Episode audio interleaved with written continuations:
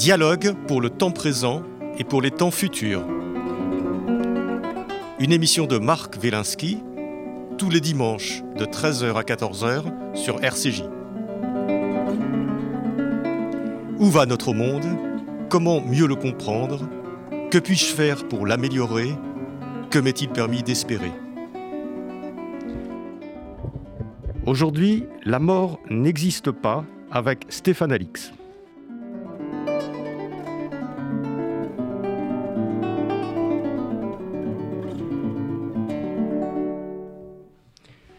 Que se passe-t-il quand nous mourons? Que devient notre conscience? Survit-elle à la mort cérébrale? Ce sont des questions fondamentales que se pose Stéphane Alix dans ce livre La mort n'existe pas. 15 ans d'enquête sur l'après-vie pour gagner en, sérénité aux éditions Harper et Collins. Les recherches en médecine et en neurosciences, ainsi que les innombrables phénomènes inexpliqués autour de la mort, expérience de mort imminente, perception extrasensorielle, etc., suggère que notre conscience possède une dimension spirituelle, une âme. Dans ce livre, La mort n'existe pas, Stéphane Alix mène une enquête précise, méthodique sur ces questions essentielles, n'hésitant pas à faire lui-même l'expérience des pratiques spirituelles millénaires comme le chamanisme, et il nous propose un point complet de ce que nous dit la science contemporaine à propos de la mort, de la conscience et de l'après-vie. Stéphane Alix, bonjour. Bonjour Marc. Euh, alors vous êtes euh, journaliste, euh, ancien reporter de guerre, fondateur de l'INRES, Institut de recherche sur les expériences extraordinaires, fondateur du magazine Inexploré, concepteur et présentateur d'Enquête extraordinaire, l'émission sur M6, et auteur de plusieurs livres devenus des best-sellers comme euh, qui sont tous sur les mystères de la conscience, de la vie, euh, comme test après, quand l'au-delà nous fait, nous fait signe, lorsque j'étais quelqu'un d'autre, nos âmes oubliées, etc. Euh, on a l'impression, Stéphane Alix, que la mort, c'est l'affaire de votre vie. Pourquoi? Mais oui, parce que, parce que j'y ai été confronté directement. Déjà, dans un premier temps, de par mon métier de reporter de guerre, que j'ai commencé très jeune, à 19 ans, en partant en Afghanistan, et puis plus brutalement encore par la mort de mon frère en 2001, en Afghanistan toujours, où euh, il est décédé dans un accident de voiture dans lequel j'étais présent également. Et, cet accident qu'il a emporté à 30 ans, euh, alors que moi j'en avais 32, a, mis euh, au cœur de ma vie, comme vous le dites, la, question de la mort, parce que on n'y est jamais préparé, on n'y pense pas, surtout à 30 ans, on est, on est, on est immortel, on ne pense pas à, ça.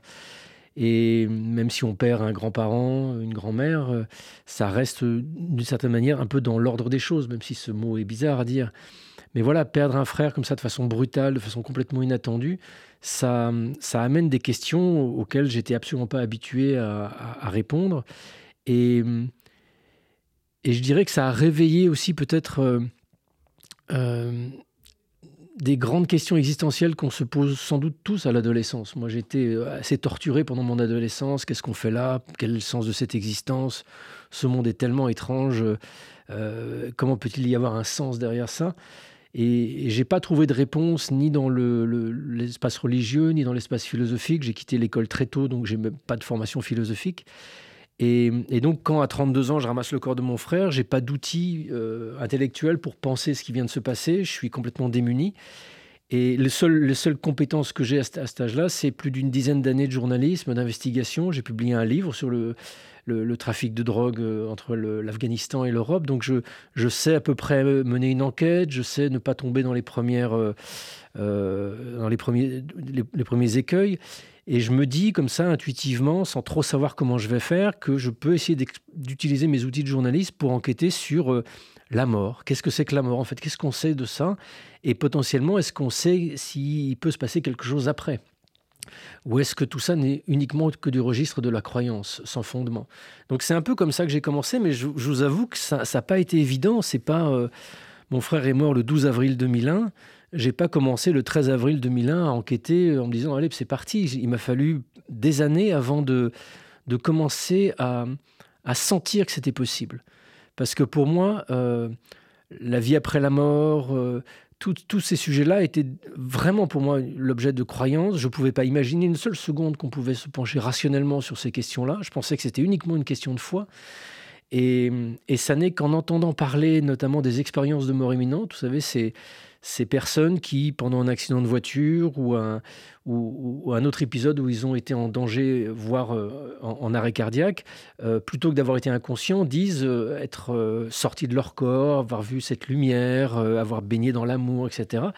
J'ai entendu parler de ces expériences, et notamment par un médecin, et je me suis dit, mais tiens, est-ce que, est-ce que ça peut être vraiment ça, en fait, le début de la mort? Est-ce que si j'avais pu ranimer mon frère sur le lieu de l'accident, il m'aurait dit euh, avoir vu la scène depuis au-dessus, comme s'il volait au-dessus de moi. Et, donc j'ai commencé à enquêter là-dessus, en, pensant, en pensant sans doute comme tout le monde qu'il devait s'agir d'une forme de rêve, d'une forme d'hallucination. Et, à ma grande surprise, en fait, j'ai découvert que ces expériences ne pouvaient pas être réduites à juste une sorte d'épiphénomène de l'activité cérébrale au moment, à un moment un peu critique, mais qu'elles révélaient en fait une dimension euh, euh, un peu mystérieuse de la conscience. Et en fait, dans ces, dans ces premiers mois d'enquête, ce qui a été le plus estomacant pour moi, c'est de découvrir le poids écrasant des certitudes qui étaient les miennes avant, et de découvrir combien dans notre société nous sommes empêtrés de certitudes qui, quand on les examine avec attention, se révèlent être beaucoup plus fragiles qu'on l'imagine. Une de ces certitudes, c'est bon, il n'y a rien après la mort. Parce qu'évidemment, on est conscient, parce que notre cerveau fabrique notre conscience, mais quand le cerveau marche plus, on est mort. Voilà une certitude qui a l'air d'être une espèce de vérité d'évangile euh, accepté par tous, qui a l'air d'être une évidence scientifique. Et quand vous penchez euh, auprès des scientifiques, quand vous allez interroger des neuroscientifiques, ils vous disent bah, pas du tout, en fait. On ne sait absolument pas euh, quelle est la nature de la relation entre notre conscience, c'est-à-dire notre expérience intérieure, et notre activité cérébrale. Il y a une relation, ça c'est certain, on l'observe, mais euh, cette relation ne veut absolument pas dire que la conscience naît de l'activité cérébrale. Peut-être que la relation est complètement différente. Et puis surtout, on on n'est on est, on est même pas du tout sûr que, que la conscience naisse d'un processus organique et physique. Oui, ça, alors ça justement, euh, c'est un des aspects euh, fascinants de votre livre, où il y en a beaucoup, c'est que vous menez une enquête euh, de journaliste, et une enquête, une enquête scientifique sur, cette, sur, sur la conscience, etc. Puis vous interrogez les scientifiques qui sont souvent majoritairement matérialistes, c'est-à-dire qu'ils vont penser qu'il n'y a que la matière, et puis qu'une fois que la matière disparaît, euh, tout disparaît. Euh, ce qui n'est pas votre position, puisque sinon votre livre ne s'appellerait pas La mort n'existe pas. Mais alors, ce qui est, formidable, c'est que vous... D'abord, tout, est très clair dans vos explications, c'est limpide dans, la, façon dont vous expliquez ça. Et puis, vous donnez la parole à tout le monde, c'est-à-dire que lorsque vous euh, faites, lorsque vous interrogez des scientifiques, et même les plus matérialistes, ceux qui ne croient pas du tout à l'après-vie, etc., vous les laissez parler jusqu'au bout. Vous allez au bout de tous leurs arguments. Euh, vous, vous, de, tout. Vous essayez pas de dire, bah, etc. Euh, euh, vous, avez peut-être des intuitions, mais vous, allez laisser jusqu'au bout déployer complètement leur, leur, leur argumentation. Mais pour moi, ce qui m'a frappé, vous savez, pendant des années, euh, je me suis dit, il doit bien y avoir une preuve. Je vais trouver une preuve qu'il y a une vie après la mort. Sous-entendu, quelque chose qui serait capable de convaincre absolument tout le monde, et notamment euh, tous les scientifiques que je rencontrais. Donc quand je rencontrais des, chercheurs qui me disaient, euh, oui, en étudiant les expériences de mort imminente ou d'autres phénomènes, je suis convaincu aujourd'hui que la vie se poursuit après la mort, j'étais sensible à leurs arguments. Et puis tout d'un coup, je rencontrais effectivement un, autre chercheur, euh, comme Stephen Lores, par exemple, dont je parle dans le livre, qui est un neurologue qui, dirige un centre de recherche en, Belgique. Euh, et lui me dit bah non, moi pour moi les preuves ne sont pas rassemblées, on ne peut pas dire qu'il y a une vie après la mort, c'est pas prouvé aujourd'hui. Et donc j'étais très mal à l'aise. Je me dis mais si s'il me dit ça, est-ce que lui est, stupide, ne voit pas les évidences, ou est-ce que c'est les autres qui sont stupides et qui se laissent berner par, euh, par euh, comment dirais-je, des, preuves qui sont insuffisantes? Sous-entendu, est-ce que, pour moi, il n'était pas possible que les deux aient raison Vous voyez, soit il y en a un qui se trompe, soit il y en a un qui a raison. Et en fait, ça, c'est une erreur qui s'est progressivement euh, euh, étiolée dans mon esprit, à savoir que la science n'est pas une communauté faite de, de, gens qui ont tous un avis unanime sur le même sujet. Et je me suis aperçu que la science, c'est ça, en fait. C'est une communauté d'avis très divergents, avec des gens qui peuvent avoir euh, euh, une façon d'interpréter les faits de cette manière-là, d'autres qui vont avoir une, façon d'interpréter les faits d'une manière très très différente, et ni l'un ni l'autre n'est dans l'erreur, ni, ni l'un ni l'autre n'est dans, euh, dans une forme de... Ou, dans une vérité absolue. La, la science, elle avance comme ça, en fait, en formulant des hypothèses par rapport aux faits qui sont observés. Et aujourd'hui, une des hypothèses qui, est celle que je développe vraiment dans le livre, qui est avancée par beaucoup, beaucoup de chercheurs dans des disciplines très différentes, qui vont de l'astrophysique euh, à, la physique, en passant par les neurosciences, et de dire que la conscience est un phénomène qui n'a rien à voir en termes d'origine avec l'activité du cerveau, qui est un phénomène un petit peu peut-être comme euh, qu'on pourrait comparer au, cloud. Vous savez, on, on, a tous certains fichiers qui sont stockés sur le cloud, mais il faut un ordinateur pour pouvoir euh, consulter ces fichiers. Le cloud est un espèce de, nuage un peu virtuel dans lequel flottent euh, des quantités astronomiques d'informations. Bah, peut-être que la conscience, c'est ça. Peut-être que la conscience, c'est une espèce de nuage de, de connaissances, de, d'individualité euh, mal définie et qu'il faut un cerveau et un organisme pour réduire cette conscience infinie à, un individu. Là, on entre dans des interprétations que je présente un peu dans le livre, mais euh, qui nous emmènent très très loin. Oui, c'est des interprétations parce que, euh, et ça on, le sent très bien au fil des pages de votre livre, Stéphane Alix, c'est que finalement, les, scientifiques ne savent pas ce que c'est que la conscience. Mais non, mais ça c'est pour moi un des premiers. Vous savez, là encore une fois, il y a un espèce de gap énorme entre euh, ce que l'on pense, nous, en tant que grand public, et ce que font vraiment les scientifiques. On voit à longueur de temps, à la télévision ou dans les médias, des grandes affirmations. Les scientifiques ont trouvé ci, les scientifiques ont trouvé ça, les scientifiques ont trouvé euh, telle explication, etc. Mais les grandes questions qui sont les plus cruciales de notre euh, qu'est-ce que la réalité? Sommes-nous seuls? Qu'est-ce que la conscience? Quand vous allez voir les personnes compétentes pour répondre à ces questions, astrophysiciens, neuroscientifiques, ils sont incapables de vous répondre. Ils vous disent on n'en sait rien, on ne sait pas les physiciens quantiques sont confrontés à cette impossibilité, par exemple, de décrire ce que c'est que la réalité. Parce qu'il n'y en a pas, en fait. On, pense que si on, descend au plus profond dans la matière, on va trouver des constituants ultimes. Et en mesurant l'activité de ces constituants, on va comprendre comment le réel fonctionne. Sauf que quand on descend au plus profond de la matière, il n'y a plus de matière. Il n'y a plus rien. Il y a des probabilités, il y a des ondes, il y a un phénomène qu'on ne peut pas appréhender de façon, de façon intuitive comme on le ferait avec notre environnement familier. Et donc, quand on, quand on investigue la, la conscience, c'est pareil. Qu'est-ce que c'est que la conscience On n'en sait rien, on n'en sait rien du tout. Il y a quelques années, la revue Science, qui est une des plus grandes revues euh, euh, scientifiques au monde, avait fait une liste des grands mystères que la science n'avait pas encore résolus. La question de l'origine de la conscience arrivait en numéro 2. Donc, euh, pourquoi est-ce qu'on vit dans un monde qui continue à vivre comme si c'était absolument certain que la conscience est liée à l'activité cérébrale, qu'elle y trouve sa source, et que quand le cerveau s'arrête, ça marche plus?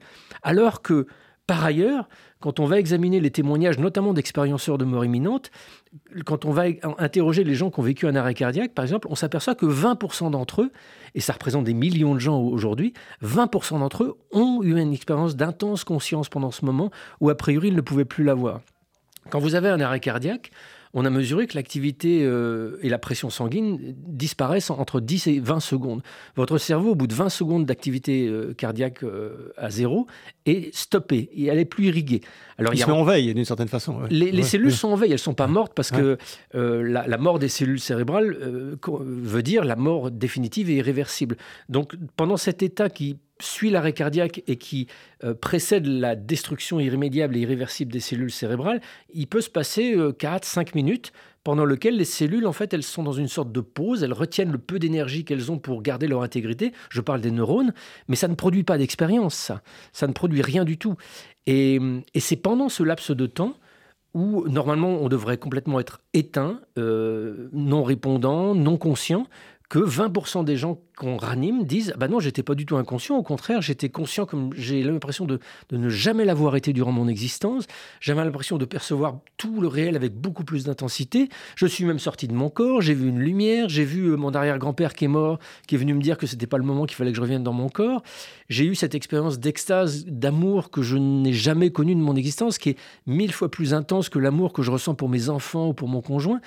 Et, une expérience qui va transformer la vie de, des personnes qui les ont vécues, même quand ça a duré 10 euh, secondes, 20 secondes, 30 secondes, une, simple minute.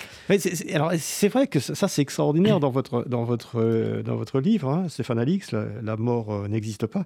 C'est qu'on on pourrait s'attendre effectivement, lorsqu'une intense activité j'allais dire cérébrale justement, non, lorsqu'on a une intense activité de conscience, à ce que, disons, que le, le, le cerveau fonctionne à plein régime. Et et ce qu'on observe, alors là, scientifiquement, c'est que c'est le contraire qui se passe. C'est-à-dire que c'est quand le cerveau est envahi qu'on devient le plus conscient. Alors ça, ça vient évidemment euh, contrecarrer euh, l'idée euh, couramment, couramment admise que c'est le cerveau et l'activité cérébrale qui crée la pensée, qui crée la conscience. Exactement, exactement. Et comme vous le dites, c'est effectivement observé en, neurosciences, ce mécanisme-là. Euh, on a étudié euh, notamment euh, depuis, depuis une dizaine d'années les études sur les substances psychédéliques reprennent parce que ce sont des, substances qui sont aujourd'hui classées en, drogue et interdites au même titre que la cocaïne ou l'héroïne, mais qui n'ont vraiment strictement rien à voir avec, ces substances et qui sont notamment utilisées en, psychiatrie pour euh, traiter les problèmes d'addiction, paradoxalement, pour traiter la dépression. Donc il y a beaucoup de recherches scientifiques qui, vont conduire à la légalisation de différentes substances psychédéliques dans les années à venir. Elles le sont déjà dans certains États américains, en Australie et, je crois qu'en Israël, il y a des recherches qui sont menées euh, et qui sont très prometteuses. Euh, donc dans ces recherches-là, il, y a des chercheurs qui se sont dit, mais on, aimerait comprendre ce qui se passe dans le cerveau pour produire des expériences d'extase qui sont associées à ces, prises de substances, qui sont des expériences, des expériences mystiques euh, aussi intenses que les expériences mystiques décrites dans les textes sacrés et vécues par des grands saints. Donc il y a eu des expériences qui ont été menées où on a injecté euh, en, premier lieu de la psilocybine, qui est un extrait psychédélique des champignons dits hallucinogènes, à un volontaire. On a mesuré son activité cérébrale et on lui a demandé de signaler le moment où il vivait l'expérience de plus grande extase, plus grande, euh, enfin l'expérience mystique la plus intense. Et il le signale, et au moment précis où il signale ça, on s'aperçoit que son cerveau, euh, bah, il est en, baisse d'activité. Il y a tout un réseau qui s'appelle le réseau mode par défaut, qui est un réseau qui sous-tend notre, notre, ego d'une certaine manière, qui est en, baisse d'activité. Il y a vraiment une baisse de la connectivité neuronale. Donc les chercheurs se disent, ah bah, c'est pas possible ça. Il est en train de vivre un truc super intense, et son cerveau s'éteint. Euh, normalement, ça devrait être l'inverse. Euh, selon tous les modèles que l'on que l'on que l'on croit connaître aujourd'hui, euh, à expérience de conscience intense doit correspondre une activité cérébrale intense. Et à l'inverse, une activité cérébrale en baisse doit correspondre à un, état de conscience en baisse. Sauf que, rappelez-vous, c'est ce qui pose déjà problème avec les expériences de mort imminente, où des millions de gens, pendant une expérience où leur cerveau marche moins bien, voire plus du tout, ont une expérience extrêmement intense. Donc les chercheurs refont l'expérience avec, le, avec la même substance, ils refont l'expérience euh, avec d'autres substances parce qu'ils observent systématiquement les mêmes choses. Alors que l'on pensait que ces substances psychédéliques créent des hallucinations, créent des visions en déclenchant des choses dans le cerveau, on s'aperçoit que c'est l'inverse. On s'aperçoit que ces substances baissent l'activité de réseau comme si... Euh, euh, et que surtout cette baisse d'activité correspond à, un état de conscience beaucoup plus intense et beaucoup plus, beaucoup plus riche. Donc ça, ça amène les chercheurs. Il y a un vrai renversement là. Bah, il y a un vrai renversement. Ah et, c'est vrai que là, les, comment dirais-je, mais c'est comme ça qu'on avance en science aussi. Des fois, on, on, fait une découverte qui est assez magistrale, mais elle est tellement magistrale, elle oblige à remettre en question tellement les modèles qu'on on, la refait en disant non, on a dû se tromper, on a dû se tromper, on a dû se tromper, on a dû se tromper. Et, euh, c'est ce que font les chercheurs depuis une dizaine d'années dans, ce cadre-là. Ils se disent il y, a forcément une autre explication, c'est pas possible. Euh, le débat est encore ouvert. Moi, ce qui m'intéresse, c'est euh, un autre aspect, notamment par rapport à une des caractéristiques des expériences de mort imminente le débat et, l'attitude qu'on peut rencontrer assez souvent de dire oui, ces expériences, elles sont effectivement mystérieuses, elles sont bizarres, on ne les explique pas, mais on trouvera un jour dans le cerveau, forcément, parce que c'est comme ça. C'est une espèce de... On appelle ça le, matérialisme promissoire, c'est-à-dire qu'on on, voit bien que notre modèle matérialiste, il est bousculé, mais on ne peut pas admettre qu'il puisse ne pas être euh, le bon quand même. Donc on se dit, on va finir par trouver cette explication dans le cerveau. Mais sauf... Euh, euh, en, vous, en vous lisant et en, vous, en vous écoutant, je, eu je me suis dit, mais est-ce que ce matérialisme des scientifiques, etc., ce fait de toujours vouloir ramener au cerveau, à l'activité du cerveau, c'est pas finalement parce que les scientifiques ont peur quelque part. peur de découvrir autre chose que ce à quoi ils sont habitués, c'est-à-dire que finalement le corps est une machine, en gros, et que, que tous les phénomènes doivent s'expliquer. Et s'ils ne s'expliquent pas maintenant, on les expliquera un jour, mais de la même façon toujours.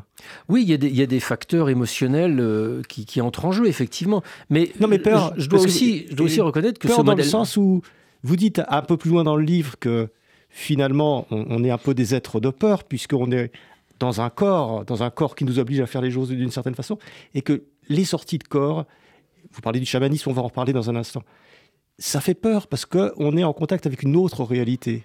C'est une, bien sûr, bien évidemment, cette peur elle est manifeste, mais je dois reconnaître quand même euh, aux, scientifiques dits matérialistes que euh, leur modèle marche quand même je veux dire, le, monde scientifique n'est pas un monde de, de, personnes qui ont peur et qui sont stupides. C'est, la, la, science utilise des modèles, on appelle ça des paradigmes. Le philosophe des sciences, euh, Karl Popper, avait, euh, établi ce, ce, cette terminologie pour désigner les grilles de lecture qui nous permettent de comprendre la réalité.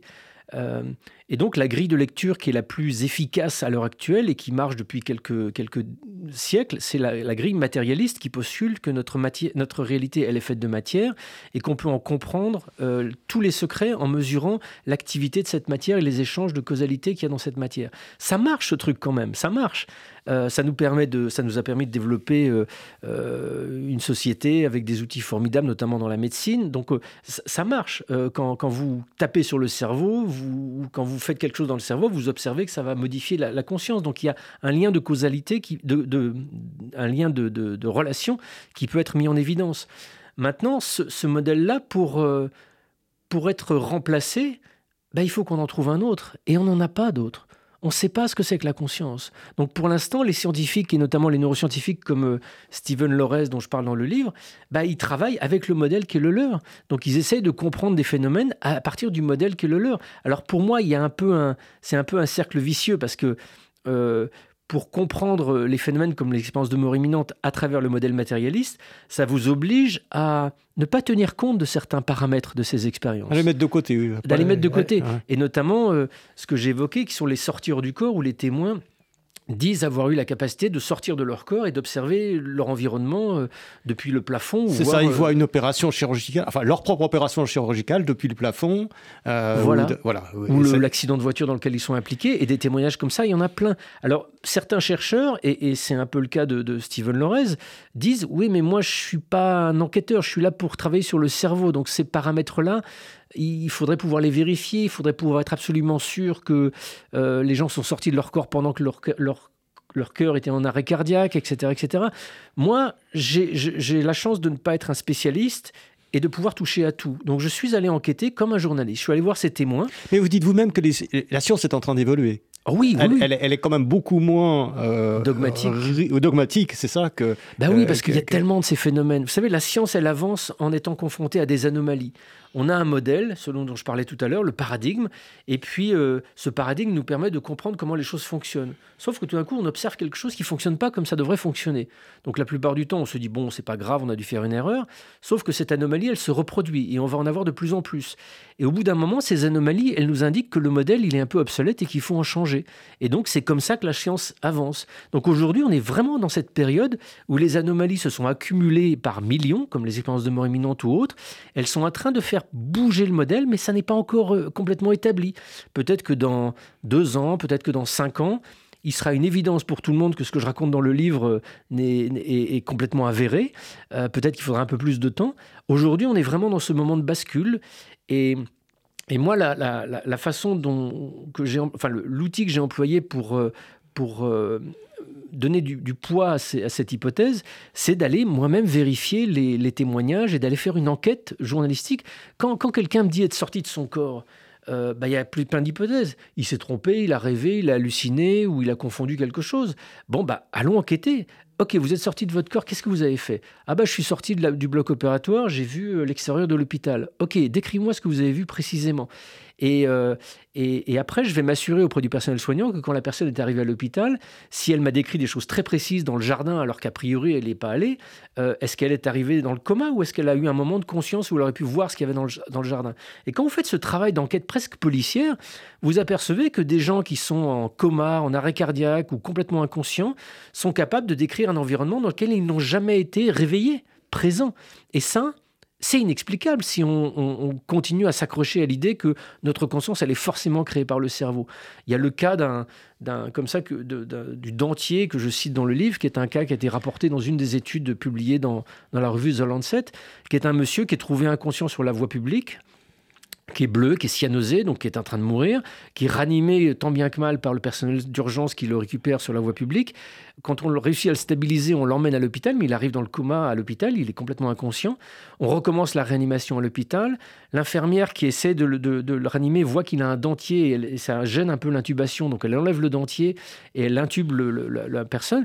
L'homme a une quarantaine d'années, donc l'équipe s'acharne vraiment pour essayer de le sauver parce qu'il est quand même jeune, donc il y a des chances de le ranimer. Et puis au bout d'une heure et demie de on réussit à stabiliser son état. On le, met en salle de réveil, et puis la personne se réveille quelques temps plus tard, et là se dit, mais où sont mes dents? Et, euh, et, personne ne retrouve ses dents. Et au bout d'une semaine où on a personne n'a retrouvé ses dents. L'infirmière qui a procédé à l'intubation, qui était partie en congé, revient. Et en la voyant arriver, le, patient dit Ah bah, je vous reconnais, c'est vous qui m'avez enlevé mes dents pendant l'intubation. Sauf que à ce moment-là, le type était complètement dans le coma, complètement inconscient. Et l'infirmière dit Mais comment vous pouvez savoir ça? Ah, bah, je vous ai vu, j'étais au-dessus de mon corps, je vous ai vu euh, me ranimer. D'ailleurs, j'essayais de vous dire Ramenez-moi, ramenez-moi, parce que j'ai pas du tout envie de mourir. Euh, et, il est capable de voir que la personne a posé le dentier sur un chariot d'intervention qui était à côté, et il a pu décrire tout ce qui se passait dans, la salle de, réanimation où il a été amené. Des cas et on a retrouvé ses dents. Et on a retrouvé ses dents. Enfin, ça, non, je sais pas. Ça, l'histoire ne, ne dit pas si on a retrouvé ses dents, parce que c'était parti sur un chariot. Mais des, cas comme ça, vous voyez, on se dit, ouais, c'est anecdotique, euh, c'est arrivé une fois. Non, moi, j'ai fait un travail d'enquête, de, de, compilation de témoignages. C'est arrivé des milliers de fois, ce type de témoignages. Mais alors, j'ai une question à vous poser, euh, euh, Stéphane Alix. C'est que, vu, vous dites que ce sont des témoignages de, de sortie de corps, de décorporation, puis il y a d'autres témoignages, télépathie et autres, que, que, que, vous, que vous dont vous parlez qui montre que la conscience n'est pas euh, produite en gros par une activité cérébrale, mais c'est une donnée, c'est une, une entité complètement différente, d'un ordre différent. On, va revenir après sur, sur les interprétations qu'on peut donner à ça. Mais pour rester encore un instant sur le monde scientifique, pourquoi, compte tenu de la multiplicité de ces, de ces, de ces témoignages, pourquoi il n'y a pas beaucoup plus de scientifiques qui travaillent là-dessus? Parce que c'est quand même fascinant. C'est le sujet le plus important de notre vie. Enfin, si la mort n'existe pas et qu'il y a une conscience qui, perdure après la mort, ça nous concerne tous. Enfin, c'est notre sujet numéro un. Ben, Pourquoi il n'y a pas des, On met des milliards dans SpaceX, etc. Pourquoi est-ce qu'il n'y a, pas des, milliards de dollars dépensés dans cette recherche, dans ce sens? Ben, C'est une bonne question. C'est une bonne question. J'en sais rien. Alors, je, sais qu'en Europe et en France particulièrement, le monde de la recherche a quand même des, très très grandes difficultés à se faire financer. Euh, donc, j'en ai beaucoup discuté avec Steven Lorez, notamment, qui lui a la charge d'un grand centre de recherche à Liège, en Belgique, euh, qui m'expliquait les très très très grandes difficultés qu'il a chaque année à retrouver des budgets pour financer ces différents programmes de recherche. Donc, euh, dire du but en blanc qu'on veut commencer à travailler sur la conscience et essayer de mettre en évidence que la conscience n'a rien à voir avec le cerveau, c'est prendre le risque de se faire couper tous ses budgets, de se faire euh, ostraciser de plus pouvoir travailler du tout. Donc euh, Steven a, avancé très prudemment. Il a, il a commencé ah, on peut pas, on peut pas demander des budgets sur un truc. Euh, les gens vont dire sur quoi tu travailles. Bah exactement, ça reste, ça reste. Mais vous savez, moi il y a quelque chose qui m'avait beaucoup frappé.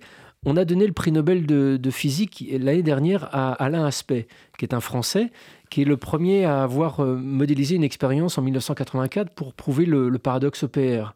Je ne vais pas rentrer dans les détails. Mais ce qui est intéressant, c'est que euh, quand, euh, alors jeune étudiant, au début des années 80, Alain Aspect a proposé à son directeur de thèse de faire une expérience pour prouver ce, paradoxe, qui est un, un des éléments clés de la physique quantique, son directeur lui dit écoute, c'est pas intéressant du tout, euh, intéresse-toi plutôt à des sujets qui peuvent être euh, euh, exploitables financièrement, la, téléportation quantique ou d'autres choses comme ça. Ça, c'est vraiment une question philosophique qui a aucun intérêt. Bah, il s'est quand même acharné, il a quand même fait cette expérience, il a réussi à prouver ce qu'il voulait prouver dans son expérience, et ça lui a valu presque 40 ans après, le 30 ans après, le prix Nobel de physique. Mais voilà, c'était une question philosophique qu'il a explorée. C'est pas une question qui peut avoir une application euh, euh, transformable en financement. Et encore, et encore une fois, c'était euh, c'était une question philosophique intéressante, mais qui ne bousculait pas forcément les croyances, comme pourrait l'être une, expérience qui mettrait en évidence euh, le caractère euh, spirituel de notre conscience, par exemple. Donc moi, je suis ébloui. Je sais qu'aux États-Unis, comme les financements privés interviennent beaucoup plus facilement dans la recherche, je sais qu'il y a des, milliardaires qui ont financé des programmes de recherche euh, sur la conscience, il y a des bourses qui sont données, donc il y a, une, plus grande capacité peut-être à financer certains projets, mais je suis comme vous stupéfait que cette question-là ne soit pas au centre du questionnement du monde scientifique dans son ensemble. Alors, euh, Stéphane Alix, c'est une enquête euh, que vous menez auprès des scientifiques, euh, et c'est une enquête aussi que vous menez auprès de vous-même. en tant que, personne, en tant que corps, en tant que conscience, et puis vous nous faites part de ces, de, des diverses expériences que vous avez eues, notamment chamaniques, et, aussi euh, avec des, des, des, substances hallucinogènes, enfin je vous appelais ça psychédéliques, des, psychédéliques. Euh, est-ce que vous pouvez nous en parler un petit peu? Parce que ça, c'est... Donc vous, vous avez expérimenté vous-même, euh, quelque part, cette limite entre le, la vie et la mort, entre la matière et la conscience. Vous l'avez vraiment vécu? Oui, au départ, c'est parti d'une idée peut-être très naïve, très réductrice. Euh, mon frère est mort en 2001, j'ai commencé à enquêter sur ce sujet en 2003, et, le, début de mon enquête m'a montré que euh, voilà, la conscience euh, était difficilement réductible à l'activité cérébrale, qu'il y, avait des dimensions profondes de notre conscience qui étaient capables de, de, capacités complètement inhibées dans notre état normal de fonctionnement. Mais je me suis dit, mais je voudrais faire l'expérience de ça quand je rencontrais un témoin d'expérience de mort imminente, je me disais, mais je voudrais vivre ça, je voudrais voir ce qu'il a vu pour être euh, sûr moi-même. Parce que quelqu'un qui me dit, je suis sorti de mon corps, j'ai vu ça, j'ai vu ci, j'ai l'impression que la mort n'existe pas, ok, c'est son témoignage, je vois bien qu'il est sincère, j'ai pu vérifier qu'il a réellement vécu quelque chose, mais je voulais le vivre moi-même. Et en 2006, un ami réalisateur me parle du chamanisme amazonien et notamment de l'utilisation de l'ayahuasca, qui est une substance psychoactive qui est utilisée depuis des, millénaires dans le, bassin amazonien par des chamans pour induire des états de conscience modifiés puissants et aller, disent-ils, dans le monde des esprits. Euh, dans le monde des esprits, c'est-à-dire peut-être dans le monde où mon frère se trouve. Ok, bah, je vais y aller, je vais y aller. Je suis assez grand pour euh, faire moi-même l'expérience et m'apercevoir si c'est uniquement des croyances, des métaphores ou s'il y a une réalité derrière ce phénomène. Donc je suis parti très naïvement euh, euh, à cette époque-là en Amazonie pour euh, faire les expériences chamaniques et, essayer de retrouver mon frère. Et, depuis ce moment-là, à partir de ce moment-là, s'est écoulé une quinzaine d'années de voyages, d'expérimentations, où j'ai vécu des expériences qui ont été pour moi profondément bouleversantes. C'est comme si en fait j'avais suivi deux chemins, deux chemins parallèles dont je fais le récit dans, ce livre en détail. Un chemin qui est celui du journaliste euh, rationnel, cartésien, qui objective les données, et un autre chemin plus intime, plus personnel, pour vivre moi-même ces expériences des différents états de conscience qui sont possibles. Et les deux chemins, chemins se sont nourris mutuellement en permanence. Vous voyez, par exemple, tout à l'heure, j'évoquais ces recherches sur les psychédéliques qui ont été faites notamment à Londres, qui montrent la baisse d'activité du cerveau quand on, a une expérience d'extase importante. J'ai été frappé de, faire cette découverte parce que Jusqu'à encore il y a peu, euh, les anthropologues ou toutes les personnes qui assistaient à des trans, notamment en Amazonie, disaient oui, bah, c'est des crises d'épilepsie, euh, c'est des délires, c'est des rêves, ça n'a pas beaucoup de substance. Or, les recherches en neurosciences depuis quelques années ont permis d'objectiver l'activité cérébrale pendant un état de transe. La transe, ça n'est pas de l'imaginaire. La transe, ça n'est pas du rêve, ça n'est pas de l'hallucination. C'est vraiment un état cérébral particulier, c'est vraiment un espace cognitif particulier. Et les transes induites par des substances psychoactives, comme euh, en Amazonie avec l'ayahuasca, qui contient du DMT, euh, ont un effet sur le cerveau qui est complètement à l'opposé de ce qu'on imaginait. Comme je l'ai expliqué tout à l'heure, c'est un, effet où le cerveau, on l'éteint en fait d'une certaine manière. Donc cette, envie que j'avais, euh, naïve mais puissante, de, vivre moi-même une expérience de mort imminente pour aller voir de l'autre côté ce qui se passait, j'ai pu le faire euh, grâce à ces cérémonies chamaniques en utilisant le DMT de l'ayahuasca pour éteindre mon cerveau et moi-même aller dans ce, dans ce monde de l'au-delà, euh, ce monde des esprits. Donc ça a été compliqué. C'est pas quelque chose que je recommande du tout. J'incite d'ailleurs absolument pas les, les gens ah à le parce que c'est pas c'est pas une expérience très plaisante. Euh, bah c'est difficile, etc. Enfin c'est une, une, expérience difficile d'un point de vue corporel. Oui, c'est extrêmement difficile, c'est compliqué. C'est on n'est pas dans Matrix. Vous avez vu ce film où, oui, oui, bien sûr. où il suffit de prendre la pilule bleue pour euh, tout d'un coup pour changer de monde, changer de monde et aller dans la réalité. non, c'est pas du tout ça. C'est pas du tout ça. Le chamanisme, en fait, c'est une technique de d'exploration de dimensions d'ordinaire invisibles de la réalité et, ça se fait pas en un week-end et ça se fait pas comme ça en un claquement de doigts c'est très compliqué c'est très mobilisateur. Moi il m'a fallu plus de dix ans pour commencer à, me familiariser à ces états à commencer à, comprendre ce que j'explorais à commencer à dissocier dans ces mondes que je voyais apparaître ce qui provenait de mon inconscient, de, de, mes projections euh, inconscientes, de ce qui était réellement euh, réel et, apparaissant autour de moi. Ça peut paraître peut-être un peu farfelu la façon dont je le résume là devant vous en, quelques minutes. Non, mais les, lecteurs iront, iront lire votre livre. C'est détaillé en permanence. Vous, vous d'ailleurs, euh, vous nous épargnez aucun détail sur euh, vos vomissements, sur, sur les, états, disons, dans lesquels ça, ça, ça vous met. alors, il y a quelque chose aussi de, de très très intéressant en vous lisant. vous parlez du chamanisme et euh, vous dites que le chamanisme, finalement, c'est un modèle.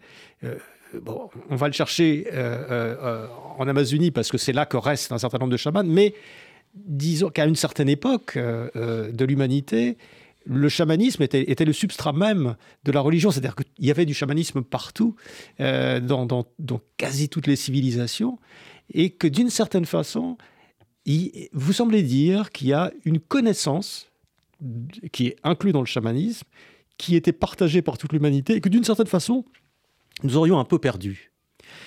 Bah, le, chamanisme, c'est un mot en fait d'origine euh, euh, sibérienne, mais qui aujourd'hui est employé pour désigner toutes ces pratiques qui ont en commun d'induire des états de conscience modifiés pour aller dans un monde spirituel que ce soit au son du tambour comme en Mongolie, que ce soit avec des substances psychoactives comme en Amazonie, que ce soit avec des chants ou des danses comme euh, en Amérique du Nord ou ailleurs. Voilà, l'ensemble de l'humanité, quand on fait un peu d'anthropologie, on s'aperçoit qu'au premier temps de, différentes civilisations, il y a eu des techniques d'induction d'état modifié de conscience pour aller dans le monde des esprits. Mais pour aller faire quoi dans le monde des esprits?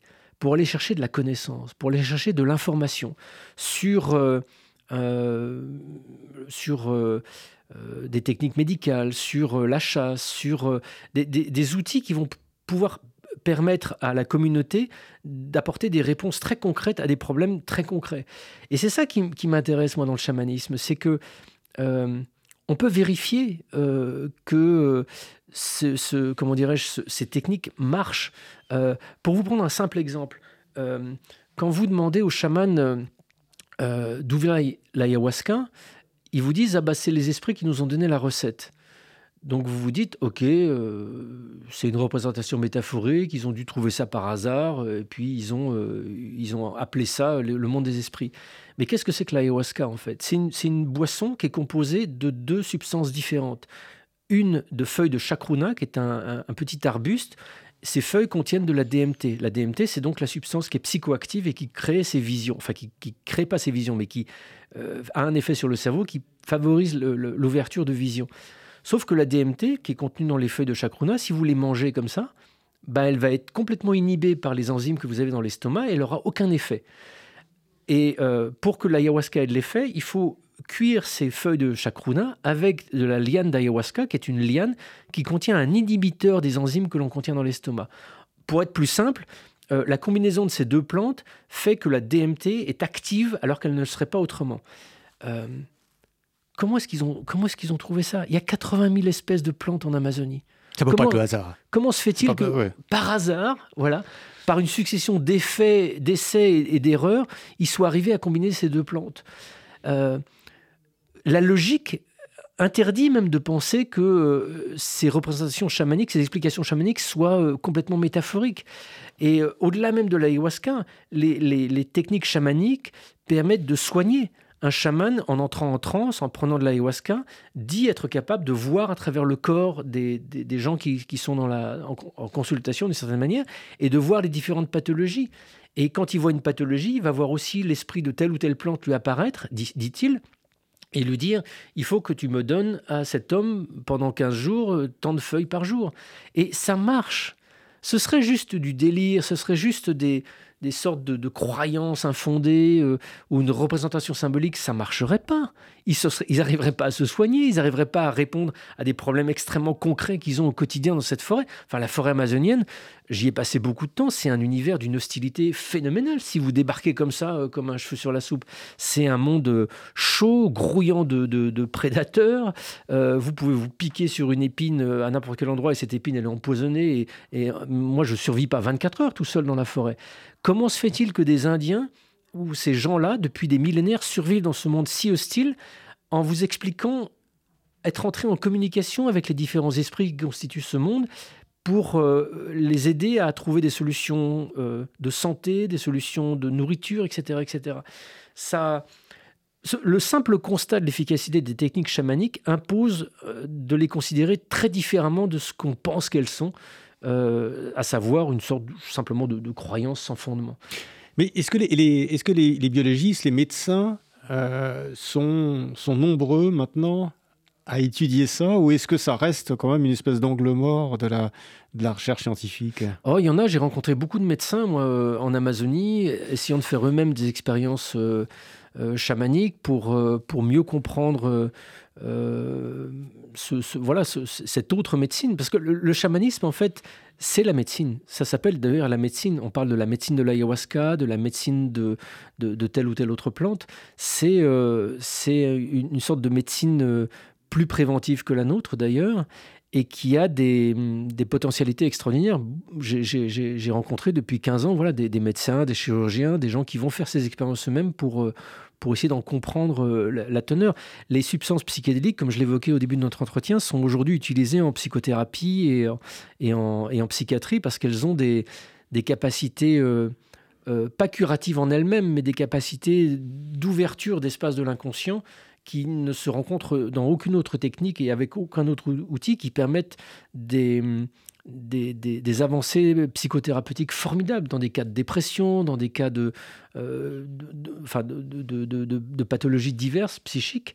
Euh, donc le monde chamanique aujourd'hui, effectivement, est un, est un espace d'exploration formidable pour, euh, pour la médecine occidentale. Mais on a l'impression que l'idéal, ce serait une médecine qui repose un peu sur ses deux pieds, c'est-à-dire que qui prend la, qui prend la médecine occidentale scientifique pour ce qu'elle est, avec ses résultats qui sont de plus en plus importants d'ailleurs, avec ces modèles traditionnels, on, soigne de mieux en mieux, quand même, il y a eu des progrès de la médecine extraordinaire, et, complété par cette médecine chamanique qui vient qui vient d'une autre démarche. Ça, l'idéal, ce serait la, la, combinatoire des deux. Exactement, mais je crois que beaucoup de gens le, font.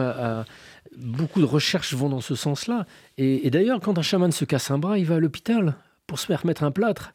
Parce que, comme vous le dites, les, deux approches, la médecine scientifique euh, euh, et la médecine euh, plus intuitive de, des chamans, sont extrêmement et formidablement complémentaires. Il n'y a pas, c'est pas l'un ou l'autre, c'est dans, le, travail avec les deux qu'on arrive à avoir une réponse thérapeutique qui soit la plus adaptée. Mais même regardez de par chez nous, euh, vous avez entendu parler des barreurs de feu, ces gens qui, euh, en récitant une prière, arrêtent la, dégradation cellulaire euh, due à, à, l'exposition à un feu ou à une brûlure. J'ai rencontré, moi, plein de médecins dans des hôpitaux à travers la France, dans les services d'urgence, qui, pour le cas des brûlures notamment, ont des listes de numéros de barreurs de feu qu'ils appellent immédiatement parce que ça marche. On ne sait pas pourquoi, mais on sait que ça marche. J'ai rencontré un très grand chirurgien qui dirigeait un service de grands brûlés à Lyon et qui me disait Mais moi, je vois quand un brûlé arrive chez moi s'il a été barré ou s'il n'a pas été barré. Sous-entendu, si un barreau de feu a travaillé sur lui. mais travailler sur lui, ça veut dire réciter une prière pendant 30 secondes, c'est tout. Et il voit, à travers l'action de ce barrage de feu, il voit une, une dégradation cellulaire qui a stoppé, inexplicablement. Et il dit, un barreur de feu qui intervient sur un grand brûlé, ça va favoriser énormément la cicatrisation, ça va favoriser énormément la, la, reconstruction du derme dans les jours et les semaines qui suivent. Euh, c'est inexplicable, mais ça marche systématiquement. Donc voilà une médecine intelligence qui va, euh, qui va utiliser les outils formidables que nous avons développés avec notre médecine scientifique, mais qui va être capable d'intégrer euh, je me souviens, David Servan-Schreiber me le disait aussi dans le cas de la radiothérapie, par exemple. La radiothérapie permet de soigner le cancer, mais a aussi des effets secondaires qui sont difficiles, qui sont euh, complexes. Et faire intervenir un barreau de feu, non pas pour soigner le cancer, mais pour soulager la radiothérapie, permet une récupération beaucoup plus optimum de, ce traitement.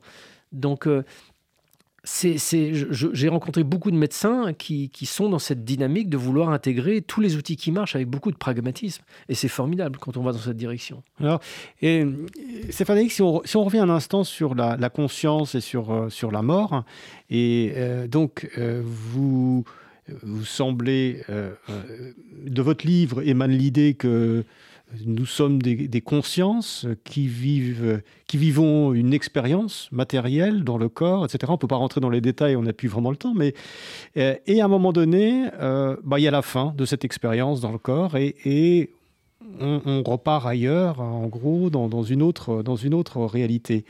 Est-ce que ça veut dire que finalement, la mort, c'est euh, un moment qu'on aurait qu'on aurait choisi comme la fin de cette expérience terrestre? Ça, je sais pas. j'ai entendu. Je me suis posé la question en lisant ça. Moi, j'ai été troublé parce que j'ai. Encore une fois, je vous répondrai juste à travers l'expérience que j'ai acquise en, rencontrant des témoins, euh, des gens qui ont vécu des expériences euh, autour de la mort. J'ai été frappé du fait que euh, dans différentes traditions spirituelles, on, on, vous dit que le moment de la mort n'arrive jamais ni trop tôt ni trop tard.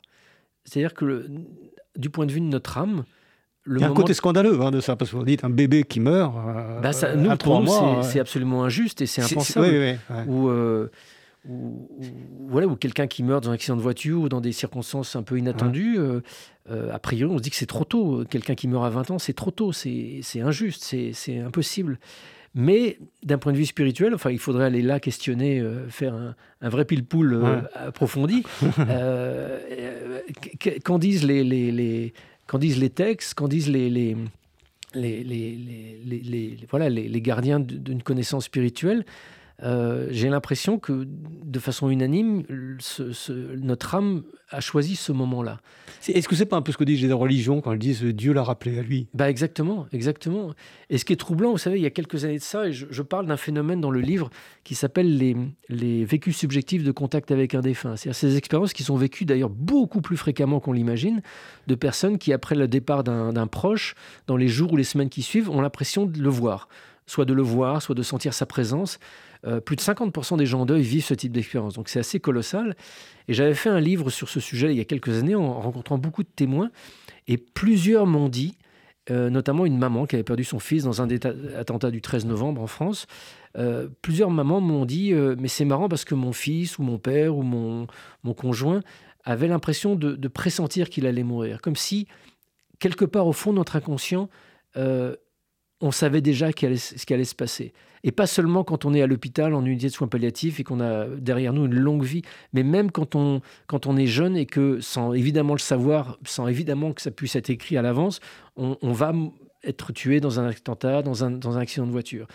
Ça pose des questions. une connaissance qui viendra d'ailleurs. Bah, comme si notre conscience était déjà au courant de ça. Comme si, comme vous le disiez, euh, euh, du point de vue de notre âme, cette mort, elle est déjà, euh, d'une certaine manière, programmé. Alors ça, alors je ne vais pas m'engager dans ce terrain-là. On est dans la philosophie, on est, ça pose la question du libre arbitre. On est, on est. Non, mais vous engagez pas. Vous, posez des questions. Voilà. De façon, euh, vous abordez ces, thèmes de façon assez problématique. Après, chacun en fait ce qu'il ce qu'il veut. Mais... Bah, vous savez, une des caractéristiques de, de, la conscience fondamentale, c'est qu'elle est, euh, elle est non locale, pour reprendre un terme de physique. C'est-à-dire qu'elle n'est pas bloquée dans le temps et dans l'espace. Notre conscience, la vôtre, la mienne, est capable, dans certaines conditions, de voir dans le futur, de voir dans le passé, comme si le temps n'avait plus aucune incidence ou prise sur cette dimension fondamentale de la conscience. Donc je pense que quand on, quand on, meurt, euh, ou même quand on est là maintenant en train de vivre, nous, une partie de notre conscience, elle n'est pas bloquée dans cette linéarité temporelle dans laquelle nous, nous sommes bloqués. Donc, euh, d'une certaine manière, notre conscience, elle sait déjà à quel moment on va mourir. Parce que mm. le futur, pour elle, n'existe pas. Le futur, comme le passé, sont deux justes euh, bornes temporelles qui ne la touchent plus. Je ne sais pas si, je suis suffisamment clair, mais euh, c'est une des hypothèses qui, laisse à penser que, du point de vue de notre âme, le temps n'existe pas. Mm. Stéphane Alix, euh, on arrive au, bout de notre entretien, mais j'ai une dernière question à vous poser. on va sortir un petit peu de votre livre et, je voudrais vous interroger à titre plus personnel. Euh, vous étiez euh, correspondant de guerre. Vous ne l'êtes plus depuis, depuis pas mal d'années. Comment vous voyez le monde actuel où, où depuis quelques mois, euh, on a l'impression que le niveau de violence s'est remis à augmenter, euh, euh, les guerres qui étaient froides redeviennent chaudes. voilà, on a l'impression d'une montée, d'une montée de la guerre. Comment est-ce que, de l'armement aussi, on, pensait, on pensait être débarrassé de la guerre? Comment vous voyez les choses? Bah, je ne vous ai pas préparé à la question. Hein, non, mais c'est quelque chose qui, me, qui, me, qui est évidemment présent. Hein, je, on peut pas, on peut pas être ignorant de la violence de, ce monde et de ce qui se passe plus précisément depuis quelques semaines, qui est absolument effroyable. Euh, justement, cette expérience de terrain, j'ai vu des gens euh, mourir devant moi, j'ai une expérience du terrain de guerre, donc je sais que ce monde peut être d'une violence euh, insoutenable. Et et, en même temps, vous savez maintenant que la mort n'existe pas. Est-ce que ça a changé votre vision du monde, de, la paix, de la guerre, des humains? Bah, je pense que la nature ultime de la réalité, c'est une harmonie euh, extraordinaire. Je pense que cet amour dont parlent notamment les expérienceurs de mort imminente, où ils disent j'étais dans l'amour, mais comme j'ai jamais connu, je pense que c'est ça le fondement de la réalité. Et que nous, de par notre nature d'être humain, d'être humains confus, aveuglés par notre activité cérébrale, aveuglés par nos traumatismes, aveuglés par nos colères, on fait de ce monde un enfer. Mais, euh, mais ce monde n'est pas un enfer. C'est juste notre, euh, notre aveuglement qui fait ça. Et, peut-être que ce monde, euh, cette planète, est justement un terrain d'exercice pour essayer de nous faire approcher un peu plus de la lumière. Je ne sais pas, là on entre dans quelque chose de plus intime et de plus personnel je suis terrassé, moi, par, par moments, par cette violence euh, qu'il y a sur cette planète. Mais j'ai vu aussi des choses extraordinaires, au cœur de la violence. J'ai vu des, j'ai vu des, des gens euh, euh, ne pas se laisser embarquer par la haine et, être dans une forme de, de, vision juste des choses, de, de, pardon. J'ai, c'est une question complexe là, et, vous me la posez. On a sous les yeux les photos de, ces otages dont on n'a toujours pas de nouvelles, c'est, voilà, ça c'est aussi la réalité très concrète de, cette, de cette planète. Stéphane Alix, merci. Merci, d'être venu à Pilpoul. Je rappelle le titre votre, de votre livre, La mort n'existe pas, chez Harper et Collins. Merci beaucoup. Merci Marc.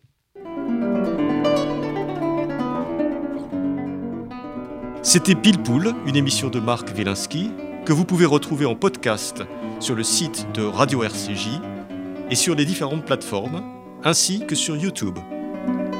À dimanche prochain, 13h.